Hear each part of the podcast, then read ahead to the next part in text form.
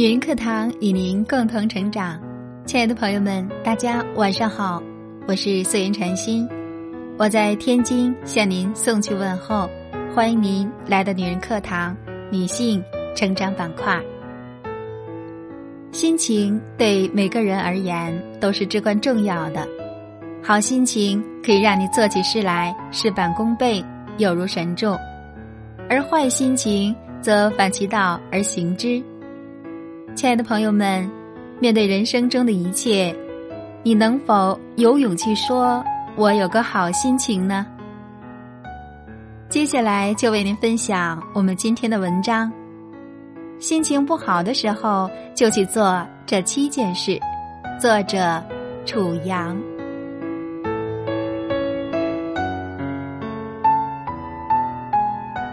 读研时，我有一个关系很好的朋友，他什么都好，就是负面情绪太多。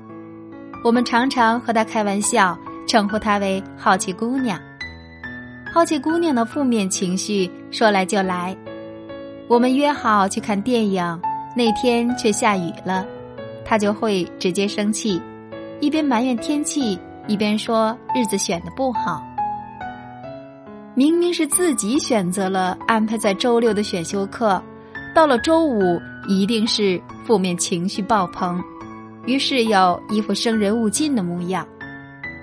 实习的时候，早上睡过了头，急匆匆地跑到了公交站台，还是没能赶上平时的那班车，于是怨念满满，一上午都闷闷不乐。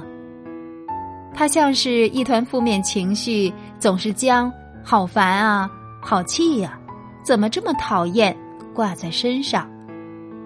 有时候他会反思，我们也会试着去劝他，可是效果却不明显。用他的话说，你们劝的都非常有理，可是臣妾做不到啊。确实，不只是好奇姑娘，我们也经常被负面情绪萦绕，或是一件糟心事，或是未来还未发生的某件事。别人怎么劝都治不了根本，以至于我们常常忘了生活本身的意义。好在当我们意识到被负面情绪困扰时，还可以通过自救与改变来抵抗这些负面情绪带来的不安。主动去做些什么比别人来帮助你更靠谱。正如哈佛大学心理学专家刘轩先生在新书《幸福的最小行动》中关于负面情绪，他写道，为自己做正面的改变，让我能够更快从负面情绪中弹回来。这些改变的最大功臣还是我自己。所以你可以试着去做一做以下的事情，也许当它们成为一种习惯的时候，你会发现负面情绪是暂时的，生活本身才是有意思的。第一件事，凡事不要为难自己。我认识一位姐姐，她家庭幸福，事业有成，是众人羡慕的对象。有人对我说，她很少有烦恼与抱怨生活的时候。说实话，一开始我是不太相信的，直到有一次我与她一同去逛街，期间她接了好几个电话，听得出来应该是比较烦恼的糟心事。我以为挂完电话的她会埋怨几句，可没想到他依旧情绪稳定，淡然自若。我顿生佩服，就感慨了一句，姐姐，如果我是你，现在肯定烦恼极了。他见我好奇，便笑了笑对我说，烦恼什么呢？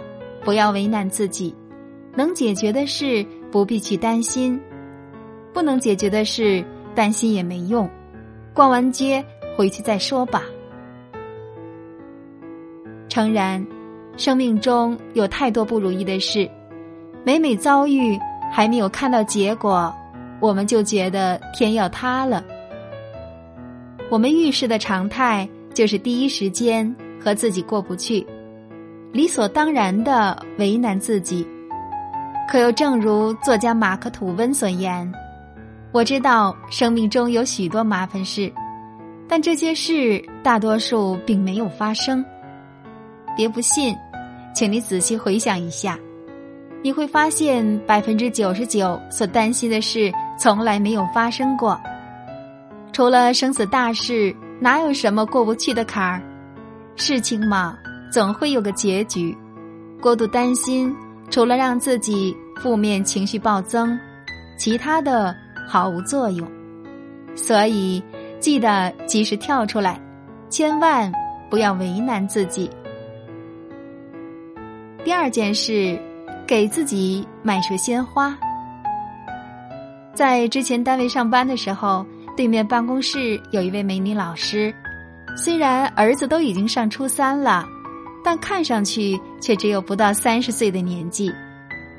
每逢周一，我在电梯上遇见她，她都手捧一小束鲜花带到办公室。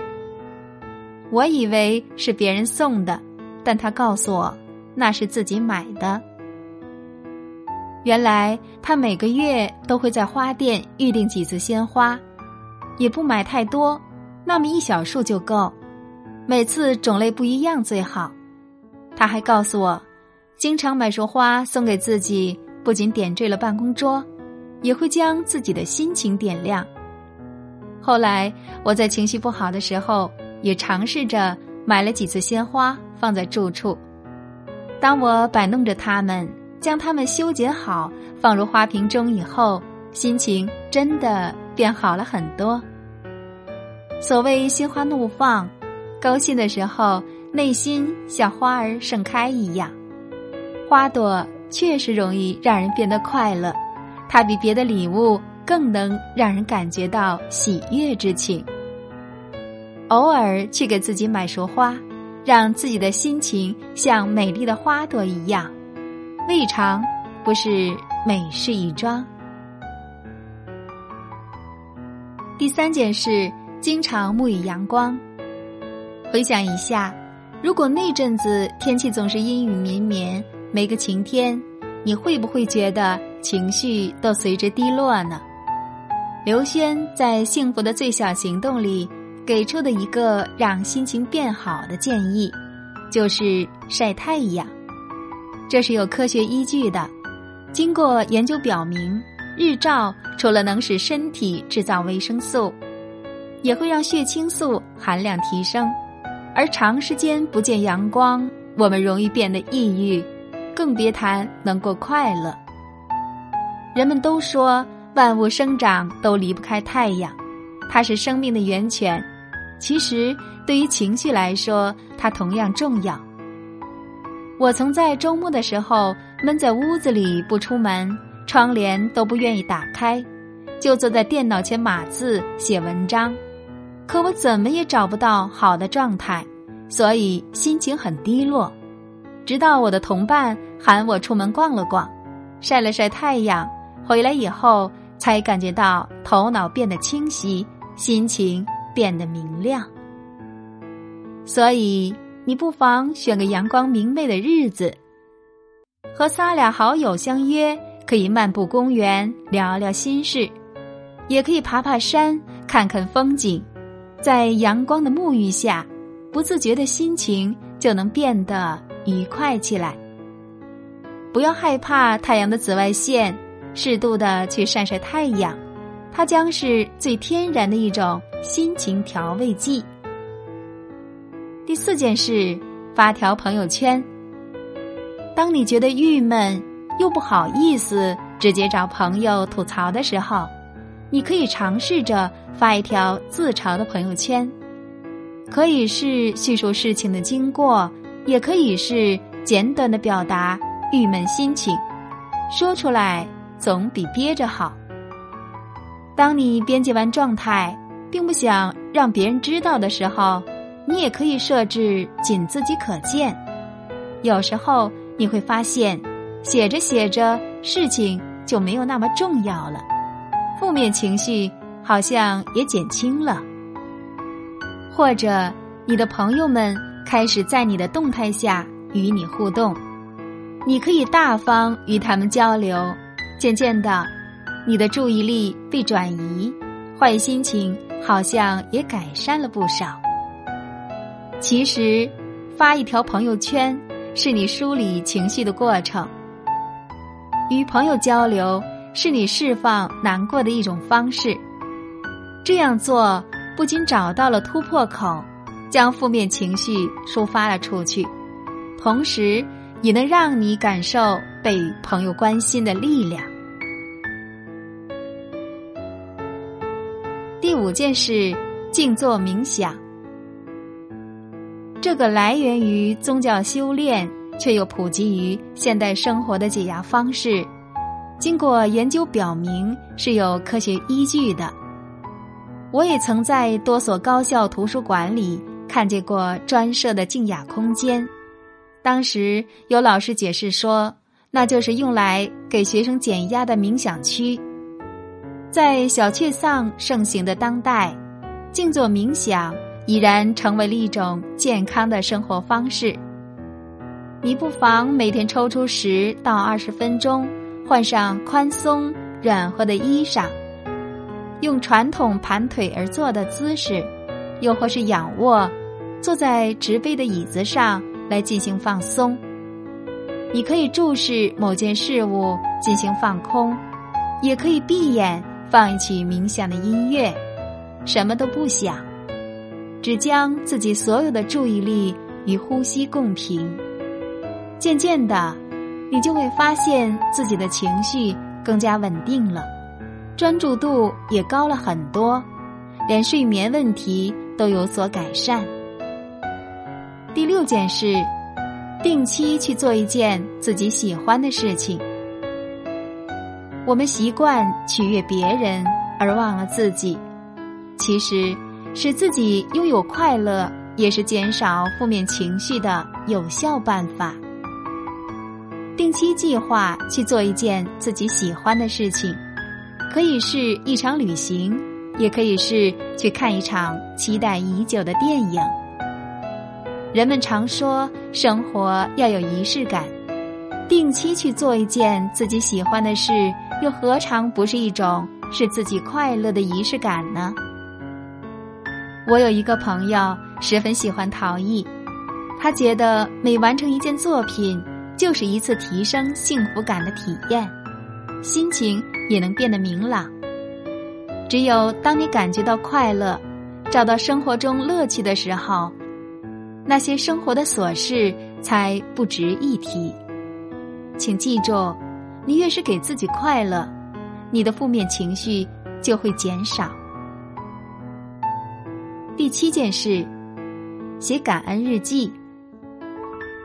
这是刘轩老师独家推荐的一个好方式，每天睡前随手记下你觉得值得感恩的生活琐事，写什么都行，只要内容是能够让你感觉到舒心的事儿。他曾在2017年做了一个小实验，每天在 Facebook 的社群版面上分享一篇感恩图文，挑战自己坚持100天，把它彻底变成一种习惯。也曾尝试过类似的方法，虽然坚持过，几个月后的生活不会有什么实质性的变化，但如果当晚我被负面情绪萦绕，在我仍然坚持写下当日的感恩日记以后，我的心里真的会突然涌出一股释然感。诚如刘雪老师所说，感恩日记成为许多糟透的一天中最好的回马枪。如果可以，我建议无论如何都要试一试这个方法，因为它不仅能够让你减少负面情绪，还能将你生活中美好的事物记录下来，时间一久，你就真的拥有了许多美好的回忆。说了那么多，我只想告诉你，人生有5%的幸福，5%的痛苦，再加上90%的平淡。所以，我们不要去放大那5%的痛苦，而是要努力去过好那95%的平淡与幸福。人不能活成一团情绪，生活还是要活成生活的样子。最后，如果你想要知道更多的办法来抵抗负面情绪，我推荐你去阅读刘轩先生的新书《幸福的最小行动》，在那里你一定能找到更好的答案。好了，亲爱的朋友们，今天的文章就是这样了。如果你有很多感想，可以在我们的文末下方写下您的留言。想查看文字稿或与我们取得更多的交流，欢迎您搜索女人课堂公众号4个字。这里是女人课堂，我是主播素颜禅心，感谢您的聆听，感谢您深夜的陪伴，祝大家晚安，好梦。如果场景里出现一架钢琴，我会唱歌给你听，哪怕好多盆水往下淋啊。夏天快要过去，请你少买冰淇淋，天亮就别穿短裙，别再那么淘气。